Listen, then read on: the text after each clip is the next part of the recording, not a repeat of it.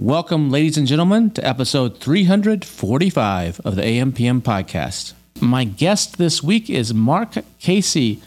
Mark is laser focused on Amazon, on helping Amazon sellers create better listings, get better conversions, and that's what we're going to be talking about this week. Lots of actionable, tactical things that you can do to really boost your conversion rate, to really help your listings, and to sell more on Amazon. I think you're going to really like this episode. Don't forget, next week, the Billion Dollar Seller Summit is beginning in San Juan, Puerto Rico. It's not too late to grab a ticket if you go to billiondollarsellers.com, and hopefully you can join us in Puerto Rico. Got an amazing lineup of speakers, a lot of networking, a lot of fun, right on the beach. It's going to be some good times had by all, and you don't want to miss it. BillionDollarSellerSummit.com. And don't forget, this summer, I'm debuting the Billion Dollar Sellers newsletter. It's 100% free for listeners of this podcast. So be sure to go to billiondollarsellersummit.com and put in your email address and name to get on the beta list so you can be one of the first to get this brand new newsletter. It's going to be chock full of advice and tips and strategies and hacks for e-com and Amazon sellers. billiondollarsellersummit.com. Enjoy this episode with Mark Casey. Welcome to the AMPM podcast. Where we explore opportunities in e-commerce. We dream big and we discover what's working right now. Plus, this is the podcast where money never sleeps. Working around the clock in the AM and the PM. Are you ready for today's episode? I said are you ready? Let's do this. Here's your host, Kevin King. Mark Casey, welcome to the AMPM podcast. It's an honor to have you here. Thank you very much, Kevin. Yeah, I mean, I've been looking forward to like the day where we're going to actually both sit down and able to record this because we're both busy people. That's true. But, you know, we actually recorded something back in September of last year. I think it was at the Sail and Scale event that Helium 10 threw. And I had like a little table set up outside the Helium 10 Elite workshop. And you came by and I was recording just anybody that would stumble by that I could grab by the arm and say, hey, come over here and sit for 5 minutes. And I think you and I sat there for, I think it was more than 5 minutes just talking. And when we put that podcast out in September of last year, your section was one of the most popular sections on the entire podcast. Got a lot of good feedback. So I was like, I got to get you on. You got to come back and do this again because, you know, some people may not know your name or they may have heard your name, but they don't know exactly what you are and what you do. And I would say, if I describe someone said, hey, what's this Mark Casey guy? I would say, hey, he's the fixer. You know, he comes in and fixes issues. Whether you have a crappy listing, he can come in and fix the whole listing from the images to the copy to the SEO to the A+ to whatever. Or if you're having some sort of issue with Amazon where you're having to fight with them, he's got solutions to help in some of those problems. It runs the whole gamut. Is that correct? It's more or less correct, I would say. Yeah, so it's funny because like people always approach me like, oh, I heard your name somewhere, you give a podcast or whatever, but I don't know exactly what you do, which is funny because like I guess, yeah, throughout all the years of me being involved with Amazon, I was always excited about different things. But I guess now I'm more narrowed down to like more the optimization point, the creative, the marketing, the branding, because that's essentially kind of where I started. Now you actually were never actually a seller. You never like took one of these courses and were actually selling yourself, but you worked for some big companies in the beginning, right? Before you branched out on your own? Exactly. Yeah, no. So I was never a seller, which is funny, but like at one point, someone like, you know, people started talking to me and giving me like all these phrases. I'm like, what are you talking about? But like, that's when I first started. My background's in marketing and branding. Like I've been doing that for some time. And how I got involved with Amazon was one of the brands I was working with to help them with their optimization and their marketing and their branding.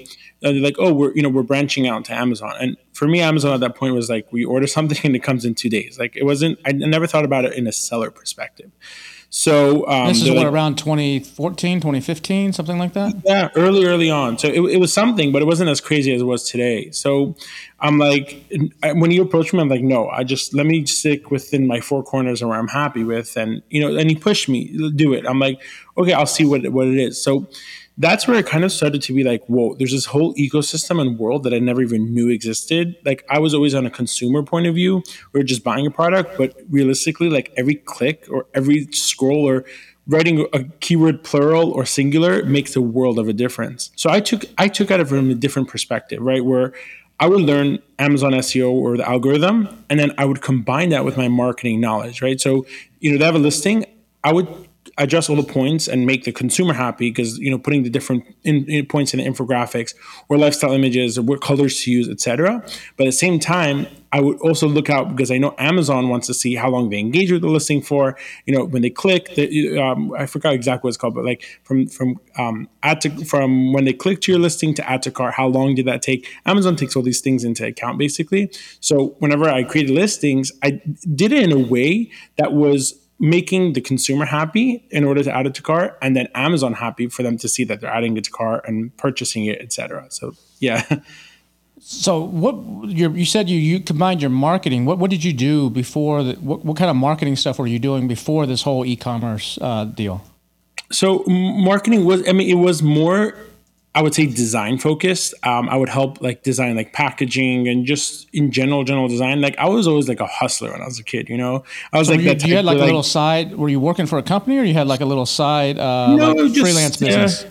No, just something I did on my own because I just like design. I like business. So I was just hustling.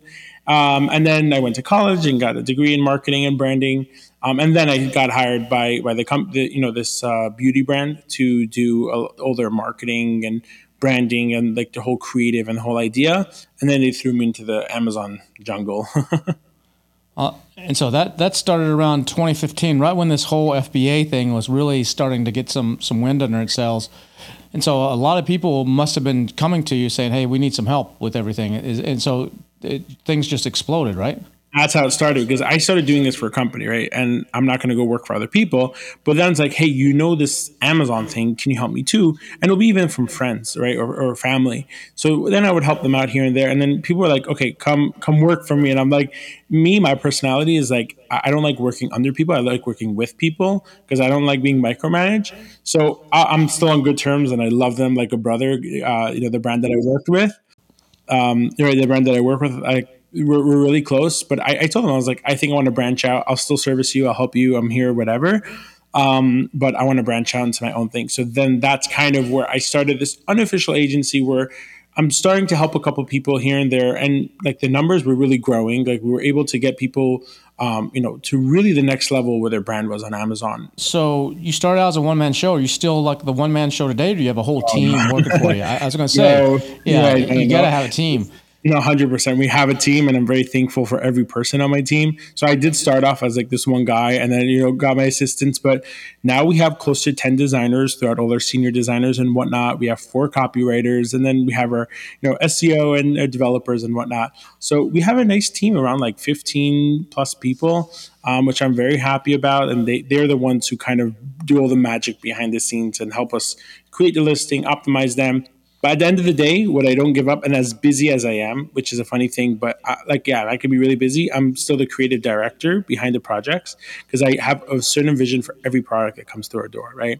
So when someone brings me a product, I would think of all these out-of-the-box ideas, which will make the listing successful, that even if someone is the greatest marketer or whatever, won't understand it in the way I understand Amazon and marketing. So I'll be the creative director behind it, even if it's for 1 minute or 15 minutes, give the idea behind the project, and then my stamp of approval goes on each project that we send out the door as well.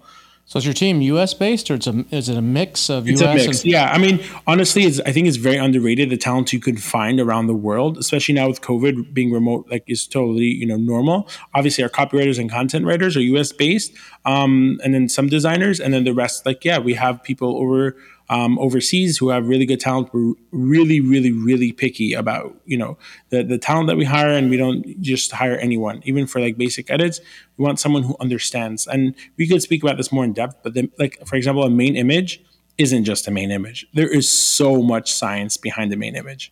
Let's talk about that. What is the science behind? I mean, it's for those listening, they think they need to show the front of the product or the cover or maybe it's the box, and maybe they do a little PickFu test or something like that, or they ask their friends and family which one do you like best, or they have their own favorite, and they throw that up and pray. But it's that main image. I mean, there's 3 things that are important on a listing. The most important things, that's the price, the title, and the main image. And I think the main image is probably actually the most important. Some people say it's the price or the title. The title gets you discovered, helps get you discovered, but the main image is what justifies the price and helps to pique the interest and lead them down the path. And so many people just, they just don't spend the time or energy on that main image. So what are some of the, some things that you see that you could recommend? Hey, people, you need to pay attention to this, this, this, and this, or do this, this, and this. 100%. I always say, like, think out of the box. Just think different. There's so many ideas that we came up with. They're 100% TOS compliant with whatever rules with Amazon, but it just stood out so much that, like, their conversion rate and their click-through rate would, like, jump through the roof just by updating it. There's so many things you have to keep in mind, right? If someone's scrolling on Amazon, it's a hard nightmare for someone who's ADHD, right? So 100 things going on, sponsored ad videos, display ads, 100 different things. You have to be the one that stands out, and then you get the click. Once you get the click is another story we can continue, but it literally continues the story about your product. But your main image is something that you want to have the shopper get a sense of what your product is and explaining it, but without giving everything away and without making it too busy that they're just going to look over your product right away, right? So like showing something it includes, or showing, like, for example, when we worked on, like, I think either shampoo or something it was, and had like aloe vera, right? So we would put like a little hint of like an aloe vera leaf or whatever it's called on the main image. So right away, someone understands that this shampoo is associated with aloe vera, and we started getting the clicks like that. So that was on the main, when you say it's on the main image, that was actually on the physical product, or that was like you put it kind of as a graphic or something in there? Kind of as like we photoshopped it in. We photoshopped it right next to the bottle where it looked like it was part of the bottle, but enough for them to understand that it's not part of the bottle. And this is something that, even if they don't understand, their subconscious mind understands that, hey, this is aloe vera. And then their subconscious mind starts to think, aloe vera is soft, aloe vera is good for my hair, et cetera, without even thinking about it. So there's all these subconscious things, right, that your mind is already telling itself that you may not even realize, and then which gets you to just click that image. That's, the main, where this whole funnel starts, I would say. That's that old adage of an image is worth 1,000 words, right? Mm-hmm, exactly. So what are some other things that you can do to actually make your image stand out? I had... on the previous episode, I believe, to yours, we had someone from Product Pinion, actually, and he was talking about, we were talking about some different ideas and things that you can do on the main image. But I'd like to hear from you. Well, you're the guy that's run a bunch of these. What are some other cool things that you can do to just pop on that page? I'll tell you something cool, and I'll tell you something funny. So which one do you want to hear first? Let's do the funny one first. The funny one. Okay. So the funny one was what I heard. I think I forgot where I heard this, but we tried it and it worked and was hilarious. Is turning your main image, product image, upside down. Mm-hmm. Totally out of the box and crazy, but it's officially not against terms of service to put your product image upside down. But imagine looking on the search results and your supplement bottle is literally just upside down. How many people do you think are going to click just to see, like, is this a glitch? Is there something wrong with my computer? And once they click on it and they go on the listing and your product is a good product, you're going to start to get conversions.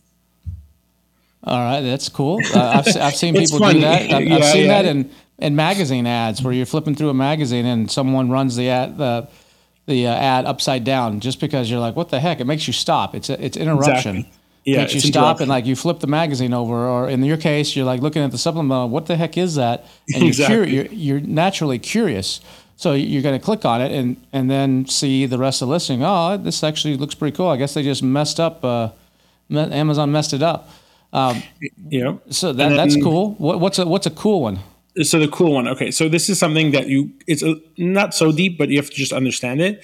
So for example, we have a client who sells, like, office products, and he has a box, right? So the product packaging, he made the product packaging in a way that the corner of the box was leaning towards the right, meaning it was the corner was in the right corner. Mm-hmm. And in your subconscious mind, it's telling you to add it to cart and click to the buy box, right? So this may not make sense right away, if you think about it, right? So imagine, like, I'll show you like this, right? So let's say he has a box, and you would put basically the angle, the right angle to point this way instead of pointing it that way, this way. And then in your subconscious mind, you're thinking add to cart. So whenever I first discussed this with them, he was confused. I was confused. We were both like, you know what? Let's try it. He tried it and it really worked. He said that out of all his competitors, he was the only one who's doing this, leaning the box towards the right. And he started getting clicks and he started getting sales. And I said, how do you know it wasn't anything else? He said, the only thing we did within this week was update our main image to just point right. And he did it on his other products and they started picking up, which I was really in disbelief about too. And then I spoke it out with someone else. He's like, yeah, that has to do with your subconscious mind. It's telling you to add it to cart. And then the funny part was the competitors tried to copy this idea, but they didn't know what they're copying, right? They're like, hey, look at this guy who's all of a sudden his product became like, you know, the bestseller or whatever in his category. So everyone wants to copy him. But everyone was turning their box other ways, but they didn't point it in the exact angle, like, you know, which I just mentioned beforehand. I mean, I can tell you, I shop a lot on Amazon. I probably buy hundreds of dollars a week, if not more, of stuff, different items on Amazon. And when I'm buying as a buyer, forget as a seller, as a buyer, I don't read squat unless it's technical. I need to know that this, this HDMI cable is a 4.0 version or you know, some very technical special thing. Then I'll look. But otherwise, I don't read any of it. I don't read the title. I don't read the bullet points. I don't read the description. I don't look at the A+ unless I'm really contemplating between two different things. I look at the images. And if the images don't sell me, I move on. Everything I need to know should be in those images. And then I look at I'm not a big price conscious shopper, so I'm not gonna let me see if I can find this for $1 cheaper from somebody else. I don't really care. I just, I'm not gonna go down to page 2 or 3 looking for a bargain. So that's me, and I think there's a lot of shoppers that are that same way. It's you've got to sell them in those images, and there's things like you can do, like you just hinted at, like infographics and lists and comparisons. What are some of the things that people should be doing in their images? Should they be telling a story? Should they be, some people say storyboard it out and actually tell a story. Some people say, no, do a listicle, do a comparison, do infographics to show all the pieces and the parts, answer all the questions. What's your strategy on this? We kind of like to do a mix of both. Our general rule, obviously each category, everything's different. We like to combine 3 lifestyle images and 3 infographics per listing, right? Obviously every category is different. Supplements will treat a different way. That's the general balance we like to keep to. So you could keep a story in there, and we could also combine both. You can have an image that's a lifestyle image and then also add infographics to it. But you want to keep it clean that people understand right away. They don't have to scout and look for, or they don't have to zoom in. Many people, when they make infographics, they make the text like so cute and small. I promise you, no one's zooming in. And sometimes when I have clients in our office, I would literally open up my computer and I say, don't move. From where you're sitting right now, which is the average space between a computer screen and your eyes, can you read what this says? He said, no. So if you can't read it, do you think anyone on their small little phone or computer is going to be able to read it? So it's all about making it just visually appealing, nice, and for people to understand what it is. And then more in specific, let me think. So let's keep it simple. So many people, they put too much stuff in the image. Or in order to actually read anything or to actually figure it out, you have to actually enlarge it. And you want to try to avoid having to do that. Yeah, use big symbols, use big icons, make it understandable. You have to understand that people in the shopping have kind of a pain point, right? Oh, I need a new crib. Why? Because I don't have a crib. So I'm looking for something that could fit A, B, and C. So you right away have to sell them why they need your product rather than everyone else's. And you have to do that in the second image, right? I was speaking to him earlier today, and he said no one goes past the 4th or 5th image unless they're really heavily invested or you're, so to speak, telling a story. In that second image, you need to be really clear and precise. Don't just put some cute little whatever. You need to talk about right away the selling points of why your product is better and why they should purchase it and why they're going to be happy. So one technique or one idea that we do is part of whenever we create listings or whatever, part of the market research that's included is we research the competitors. We see what are they doing and what are they not doing. On top of that, we read through the reviews and see what people's pain points are.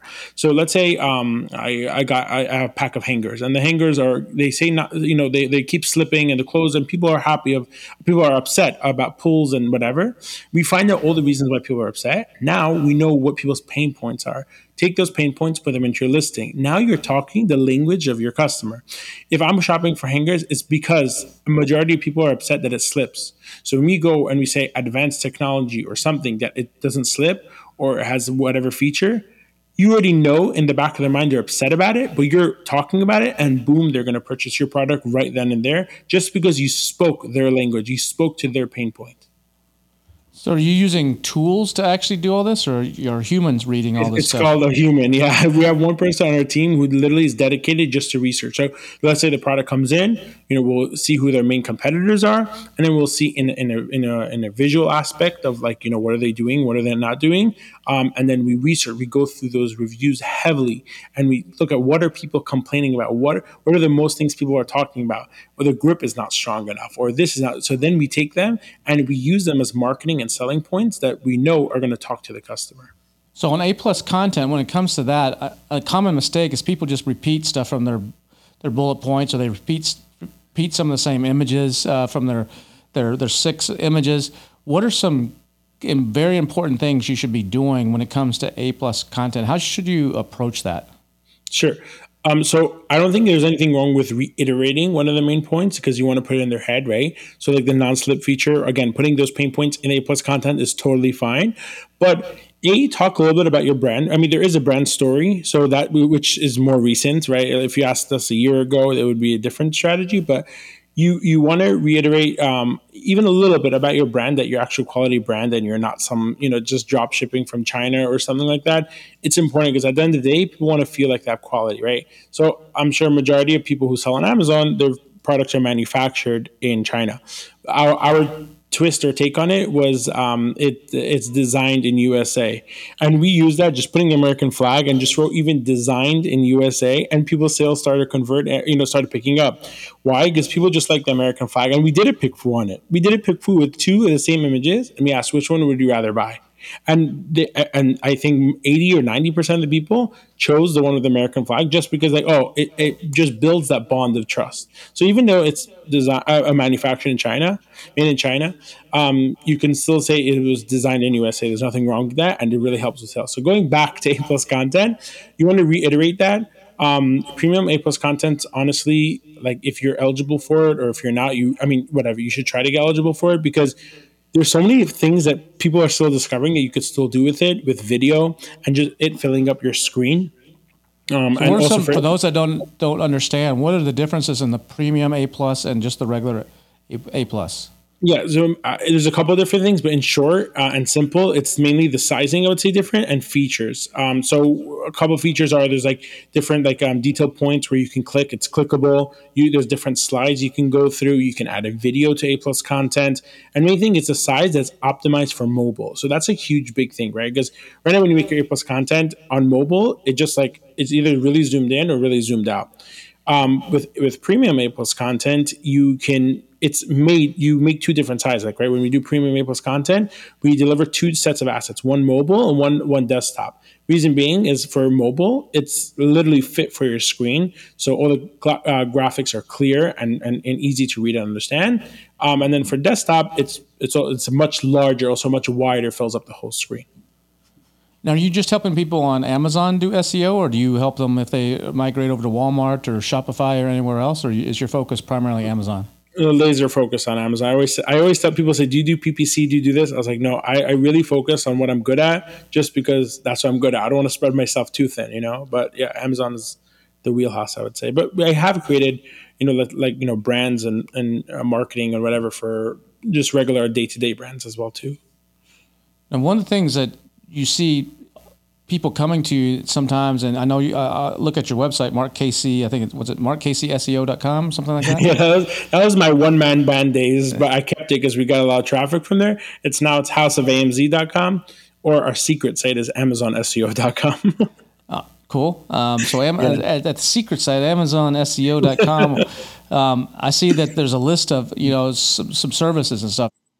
So in addition to like the A+ and the A+ Premium, are you helping people with video and stuff too, or you just focus on the image side of things? Yeah, video as well. That's something that we started like kind of focusing more on as well, is that we'll come up with a really good creative or storyboard, and we would produce either like two different types of videos. One would be like an easy like PPC type of video, which is like something you also use for your listing image, but more like product focus, more graphics, moving things. And we got more into like cinematic style, like commercial videos, which people love. And the reason is like, I mean, there's two things people love. And my mind really just runs much faster than I can possibly speak. But okay, there's two things people love. One, they like cinematic type of videos where it just feels like, wow, this is a real commercial. It's like part of a huge brand and it's really nice. So that's some type of video that we do, like really high quality cinematic. But UGC is so underrated. And I'm not sure if we spoke about this last time, user generated content, but I see a lot of people utilizing it and it works really nicely. Having someone just pick up their phone, talk about your product or making it feel organic, putting on your listing. Because nowadays everyone's minds are used to scrolling on TikTok or Instagram, and they just see people making videos all the time, right? So since their mind is used to that and they don't feel like they're being sold anything, right? You know, it just feels more organic. If you take that strategy and implement it on your Amazon page, where you take a video that feels organic, that someone's not selling you something, it's a testimonial or whatever, and I'll put it on your Amazon listing, the same effects will happen there too. So how do you get that? Do you go to your kids and say, make me a video of my spatula? Or do you go to your wife or your husband or your next door neighbor? Or do you reach out? What are some exact steps to actually do that without paying some big, huge agency or something to get some of that kind of content? No, there's actually, I think it's called Billo or Brillo. I don't remember. I sound funny. But I know there's one that's super cheap. One of my clients like was showing me how, like, you know, because people ask us, I'm like, there's no point in me trying to mark it up, and you can go do it yourself for so cheap. There are a couple out there, but I just know I think it's called Billo. There's another one called Join Brands too, that helps create that stuff at an inexpensive rate. Yeah. So, and these people, the creators, love to do it because it just, A, free products, and B, it kind of shows that they're more official. Oh, they're getting brand partnerships and whatnot. So they love to do it, but it's so underrated. And there are people who really know what they're doing, so they can take it to the next level. Obviously it costs a little bit more, but like they make it really, really feel like a professional, like TikTok video, or those people who just literally take it. Hey, I tried this and, you know, it's really working. And I think nowadays, and all the bigger brands are starting to do this too, if you look at their TikTok page, is they understand that if you put an ad or put something and people feel like they're being sold, it's not going to convert. If you're putting up a more organic style video, and at the end of the day, you're wanting to obviously sell them, but when they don't feel sold and there's not, you take away that pressure, it's more organically going to convert. So how's AI? AI is the hot topic right now. One of the most downloaded episodes of AMPM podcasts of the last several years is one that from January about AI. I just recently went to a conference in Vegas that was all about AI, and quite a few Amazon sellers were at this event. How is that going to affect your business? I mean, I know you said you have four, right? I think you said you had four content writers. Mm-hmm. Are you going to only need one of them now? Because the three of them can be replaced with an AI and just have the one guy or gal checking? Or how's that going to affect, how do you see that affecting this whole e-commerce Amazon business? For sure. And I got this asked quite a few times. The way it is right now, I still feel it doesn't have that, you know, human touch to it. It is really powerful, and I'm not just someone who's in denial, right? So like right now, like for real, if you just look at it, it doesn't have a human touch. It's really strong and powerful. But that being said, in 2 years from now, it's going to be worrisome. It's going to be like, whoa, it's going to get really good, especially through more data and more of it, learning of what's good and what's not good, what the feedback. I feel like it's really going to be, you know, side by side comparable, never the same, but comparable. I mean, there's a service out there that right now is actually going to be using Midjourney and some of the AI, the APIs for the AI. They can take your images. I've seen one company, they were on the Helium 10 Elite back in January, where they can take, if you have a chair, let's say you're selling a chair, and you get a picture of the chair from your Chinese supplier, and it's just sitting in a room. You can actually take that chair and then with the AI say, I want to create a lifestyle photo where this chair is sitting in a room with a fireplace. There's a blanket on the couch, and out the window behind the chair is a Swiss chalet or something with some snow. And then you can actually, it'll create that image using your chair as the model. And you can change the colors on the chair. You can change the textures. And then you can take that, and there's another company that's actually allowing you to take that and then do testing. You know, it's kind of like a PickFu, but PickFu doesn't have this as of this moment. They may in the future, but they have ability to where they can do two images side by side. And then, you know, the people write, just like on PickFu, they write their reasons. I like A over B because of this, and they write comments. And the AI reads those comments of 50 or 100 people, and it sees a pattern, and everybody's like, oh, I think the fireplace should have bigger logs or something. Then the AI automatically creates a new image with bigger logs in it, and I think the chair should be facing, you know, I would like to see a little bit more of the back of the chair. So they angle it slightly different, and it does another comparison, a split test, and a new group of people actually vote, and you see what wins. It's going to get super sophisticated. Yeah, that's pretty crazy. It's pretty cool. And so, like you said, I think it's going to take a little while for it to take off. I mean, people are using it right now to help write their titles. If English is not their first language, it's cleaning up their copy. People are using it to analyze reviews. You know, the winner of the Billion Dollar Seller Summit, Ritu, back in February, the virtual Billion Dollar Seller Summit, she did 10 different ways to use AI to analyze your PPC and write it out to a Google Sheet. It's pretty sophisticated stuff. I know you're like right now, you advise some guys, I think, on how to get reviews removed, in fact, with this. You know, Amazon, people are always like, how do I get a negative review removed? And we're always like, you can't. You know, most of the answer is like, you can't. Sorry, it doesn't matter how bad the review is or how inappropriate it's for even a whole different product. It's almost impossible. But I think you advised a company now that's actually analyzing the review, reads the review, then it reads the terms of service from Amazon and the community guidelines, and then it looks for, okay, in this review, this section right here violates these community guidelines, and then it writes like a plan of action or like a complaint and says, this review should be removed because blah, blah, blah, blah, blah. This particular part might offend this group of people. And you're seeing some success with that, right? Yeah. Okay. So it's really something revolutionary that I've been like, you know, asked to like help with and this tool and just from Amazon knowledge. And when they first approached me, I was like, this sounds so exciting because no one, like feedback, yeah, people can get seller feedback removed. Product reviews to get removed, unless it's a shady way, no, you can't legally get it removed. That's like what's in everyone's mind. So it was like 3-4 years ago where they asked me where they started. I mean, more recently they asked me to come help them and consult. What do you think? How are ways we can change it, improve it? And they built this AI and they taught all the terms of service, all the guidelines, community guidelines, and everything to the AI. Then what they do is they collect all the reviews from your listing, they scrape it, and they upload it to the AI. And the AI will come back and say these reviews are against this terms of service, and here's the exact reason why. Then they'll go and manually open up a case with Amazon, but with proof. So right now, when people go to open up, try to get a review removed through a case, they just go and, oh, this isn't fair. Oh, they're talking about whatever. They go with real data to Amazon and say, hey, this review goes against this terms of service. Here's the exact reason why. Please remove it. And I've seen in front of my eyes where I was like in little shock. This is like, I'm getting like goosebumps right now because it's always just so fun and exciting. Like I said, this is like a hobby for me. But I've seen where Amazon literally responded, thank you so much for bringing this to our attention. The review XYZ has been removed from our platform. We thank you for making our community a better place.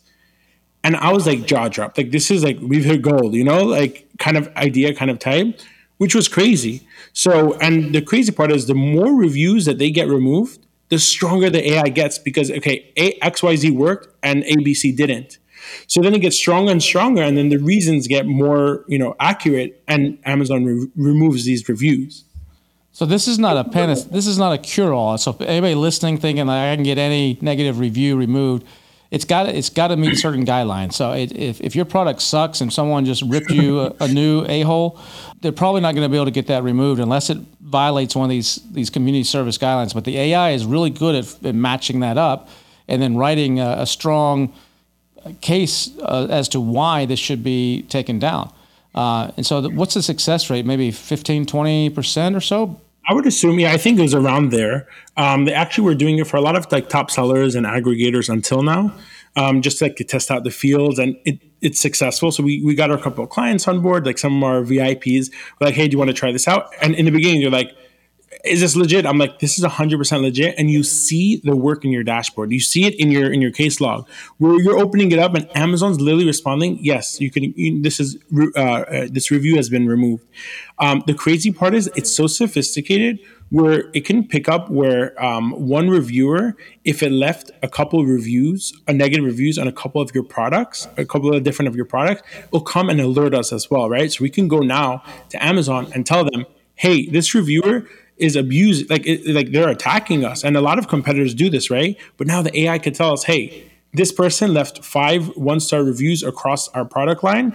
And then now we make the case with Amazon to explain that to them and they'll remove all 5 reviews. Like, tell me that's not crazy. Can you do that also where, will the AI take that to the next level where like you can input, I don't know, say, I'm just making this up, 20 ASINs of your competitors.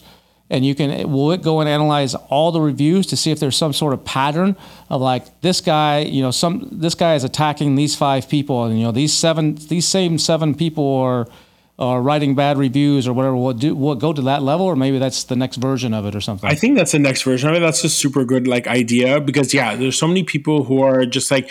Having all these buyer accounts, and you know how the whole spiel goes, where you know they're abusing and taking advantage of it. So I don't think they're doing that, as far as to my understanding. But the negative review removal, it's really like I feel like wow, this is like the next level of something that's like so valuable. And I wouldn't if I didn't see it, I wouldn't believe it. But like we did it for our clients, and they really removed reviews. I'm like wow. Well, what's the name of that? It's called Ugly Feedback. It's powered by an engine called Trace Fuse. That's like the main engine. And then Ugly Feedback is a service basically that offers it. I love the name. It's such a cute name, easy to remember. Ugly Feedback. Yeah. Ugly Feedback. That's cool. Yeah. I just this AI stuff is going to change everything. I think 100%. A lot of companies are going to be having to readjust the way they do things. It's going to give a lot of more power to people to actually really analyze and hone in. I think it's going to make products better.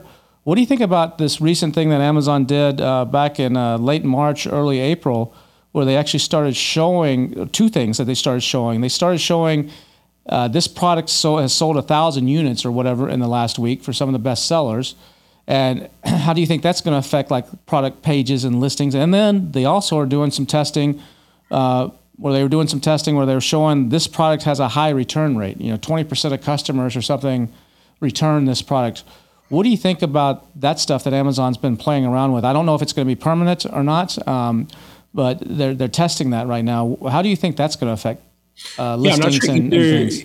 Yeah, I'm not sure if it's either permanent, but okay. So the first one with showing the sales, I think it's a pretty cool feature. It's showing more social proof. It looks like, because I remember hearing that Amazon wants to like veer a little bit away from how people view reviews as social proof, and they want to look into other ways. And it looks like this is one of their ways that they're using is, hey, 500, 1,000 other people bought it, which is pretty cool. So I feel like that could help rather more than hurt always. Obviously, I could see a way of hurting people, but the high return rate, that's horrible. Like that is, if I saw that when I was shopping, like majority of people return this, I'm like, heck no. Like, no, I'm just going to buy something else that people are happy with. Yeah, I think that's and that may be Amazon just trying to actually get people to fix their damn products. You know, because returns are a huge issue. I mean, if you look at logistics magazines or logistics websites, the return game is a mess. I mean, because Amazon, especially with Amazon making it so easy to return, what do you do with all this stuff? It's filling landfills. They can't recycle it. They can't give it away enough. They can't donate it to third world countries enough. It's a huge problem and just dealing with it. And so maybe that's Amazon's way of saying, we can't force you to get your shit together, but maybe this will force, Another thing I think they could do is like on reviews, a product that has 90,000 reviews, that it's been accruing since 2015. I think they should actually cut that. They should only show like reviews, like if they're going to show like sales in the last week, show reviews in the last 6 months or something. Because that's a cool idea. Something along those lines.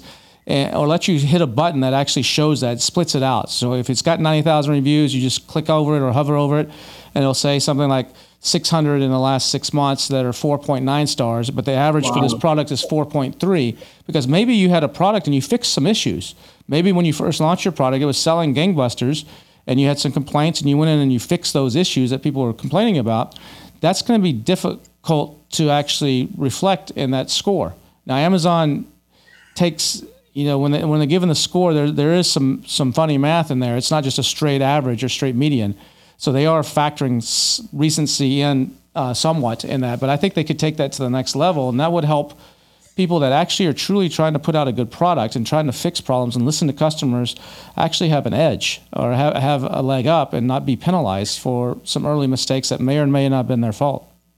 Yeah, that's a really good – did you think of that right now? Yeah.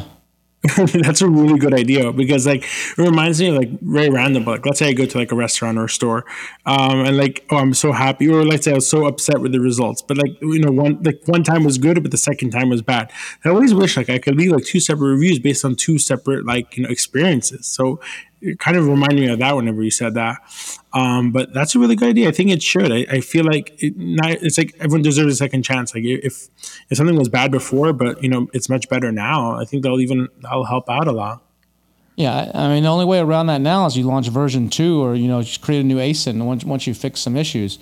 I mean, there's ways that people deal with that, but I just think that Amazon, if they're taking this level of what they're doing, showing the sales and showing the return rate, they should finish the whole path. That's a good idea. I think that'll help consumers, and it'll help straighten up some of the sellers that need to be whipped into shape. Much agreed. I like that point. So speaking of whipping sellers into shape, what are the biggest mistakes when a new client comes to you that you see? What are, like, if you had to list like the top 3, like, oh my God, this is like, why can't people get this right? What are the 3 biggest issues when a new client comes to you seeking your help? All right, 3 biggest issues. I mean, there's a lot more, but I'll just say 3. I'm just kidding. Okay, let's see. I would say like whatever I mentioned before is that people are not utilizing their infographics / lifestyle images, like the secondary image space. They're not using that enough or the right way. Like I said, you have to grab the person's attention within the first 15 to 30 seconds of them going on your listing. If they don't understand why they should buy or why this product will benefit them or solve their problem, they're out. They're going to someone else. That's 1. 2, I'm not sure if I mentioned this in the past, but I still see it, where people don't really use the description, the SEO description, right? So I tell people they have A+ content, and they're like, and I tell them, where's your description? Oh, it's there. I'm like, no, your A+ content is there, but your crawlable SEO text is not there. And people underestimate that. Yes, it does have power. If Amazon could crawl the text as if it's like I could copy and paste it and it's actually in your listing, that's extra space where you can be putting keywords for SEO. And for you to just get extra real estate space. So a lot of people have a really nice design, but they don't put that there. So then many people say, but I don't want to ruin the consistent nice flow of design I have. So I said, no problem. On the bottom, just use one module, put as text, and then just put it there. No one's reading your description anyways. But if Amazon's giving you more space to use for keywords and description, then why not use it? Number 3 is like, well, it only applies to some people, and it's a little bit controversial, but I said it before, and then I got a lot of, not hate for, but it stirred up the pot, you know? And then I told people, I was like, hold on, go try it, and then come back to me. So it's the title. People use their title the wrong way. And what I mean by that is they take the first word and they put their brand name there. So that it only applies to certain people. But if what I say is take your brand name out, either put it at the end. Well, Amazon tells them that they're reading the terms of service. It says it goes brand name first, model number second. That's the people that are trying to be buttoned up that are doing that. But I agree with you that it's a waste. It's 100% waste. Unless Amazon forces your hand. Unless they force your hand for some reason, don't do it. I agree with you. So that's what I say. So take away your brand name from the beginning of the title. If you really want to put it at the end, or don't put it at all, then use the first 4 or 5 keywords are the most important for 2 reasons. 1, that's what Amazon gives you. You know, Amazon takes into account the first 4 or 5 keywords are the most important. And 2, when someone's scrolling on desktop, and especially on mobile, and the half the title's cut off, that's what they see first. Again, so the subconscious mind wants to see your title and understand it's a sports water bottle. They don't want to know that it's National Geographic or whatever it is, just a huge random name in all caps lock and then a sports water bottle. You want them to understand right away what the product is. So for as an SEO standpoint, the first 4 or 5 keywords are the most important. And then also just in a brand standpoint, it just don't waste your time. Don't waste your title with your brand name all day in the beginning. It's just too much. Because I mean, your brand name is in the brand name field. You'll still index the brand name. So if people are looking for, and if you have a strong brand name, most of us don't. But if you have if people are searching for your brand, and I always say, you're not a true brand until you have at least, this is just my number that I made up, 3,000 searches per month on that name. So if people are, if my brand name is Kevin's Dog Treats, there needs to be, when I search in my search term report or I go to brand analytics, it needs to show up, Kevin's Dog Treats. Just those 3 words are showing up at least 3,000 times or more. Then you're actually a true brand. People are actually looking for you by name. They're not just looking for dog treats and yours are the coolest ones or have the best listing or the best pictures. They're actually looking for you by name. That would be the only case where you might consider putting it in the beginning because, but other than that, I agree with you. It's a total waste unless Amazon, like I said, forces you to do it because that's technically the rule. Yep. Very well said. All right. So we got time for like 2 more. You said there's a ton of these. What's like number 4, number 5? Let me see. So, I mean, the video aspect, I think people underestimate the power of video. I've seen where you put your video as like the second or third like image on your listing. I forgot how people do that, but I think it's a good idea whenever you can answer people's questions through that video, right? So at the end of the day, no one has a product, right? So you have to do a really, really good job at the image being really good. So it explains the story and they feel like the product is in front of them, which it's not. But if you get a video that answers all the questions and also people are again, visual and they heard and now they feel like they're connected to your video, I feel like that's going to help a lot on your listing. All right. Number 5. You're really pushing me to that, Joe, here. I'll ask you one that comes to play when it comes to SEO. What about the Q&A section? Oh, okay. The Q&A section is so underutilized. So underutilized. You know what I'm saying? I said this like 3 years ago. I was just giving a speech. I forgot which conference it was. I was giving a speech. I was like, you guys don't understand. Q&A section, one of the most underestimated spots on your whole product detail page. Why? Ask me why, Kevin. Why is that Q&A section so why does everybody ignore it? Why is it so valuable? Okay, why is it so valuable? Imagine, first of all, you just launched your product, right? You're not indexed for any of your keywords, or you're not yet indexed for any of your keywords. If someone goes on your listing and asks a question using those keywords, it automatically gets indexed on your listing, especially in different categories where there's restricted keywords and whatnot, where you can ask, different whatever it is. So like, let's say CBD or tobacco.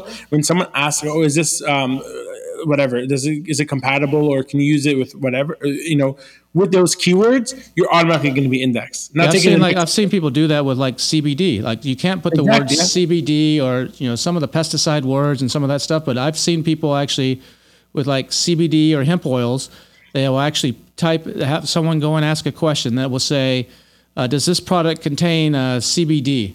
And then someone will answer it, they answer it in an official way. And they'll say something to the effect of, CBD products are not allowed, CBD and cannabis products are not allowed on Amazon. It's against the terms of service. Or something to that effect. It makes it sound like they're officially saying, but they're getting those words in there again. And all of a sudden, boom, the ads start working for those words. They start indexing for those words. It's powerful. And the cherry on top is when people use your competition's brand name on the question and answers. And now whenever people search up their brand name, then your listing is going to start to come up. Now, does that just take one answer, or do you need to is there like a certain, you need to have it like in 2 or 3 or 4 or 5 of these, or what are you seeing? I mean, there's no limit. I don't know. I haven't tested it out, but I've seen people do it where they, how does this compare to A, B, and C brand? And then you could say, this brand, the ABC brand doesn't have, this feature. Our brand has this feature. And then again, plugging your sports water bottle and the main, short tail keywords in there too. That's just a fun little twist on it. Yeah, the Q&A section can be some valuable stuff to actually help in a lot of ways, as we just discussed. Mm-hmm. Well, Mark, this has been awesome. This has been some great information. If people wanted to know more about you or check on some of your services or see what you can do for them, or even hire you for your next speech or whatever, how would they do that? So I'm very active on LinkedIn, but also our website, like I said, houseofamz.com, or our secret website is amazonseo.com.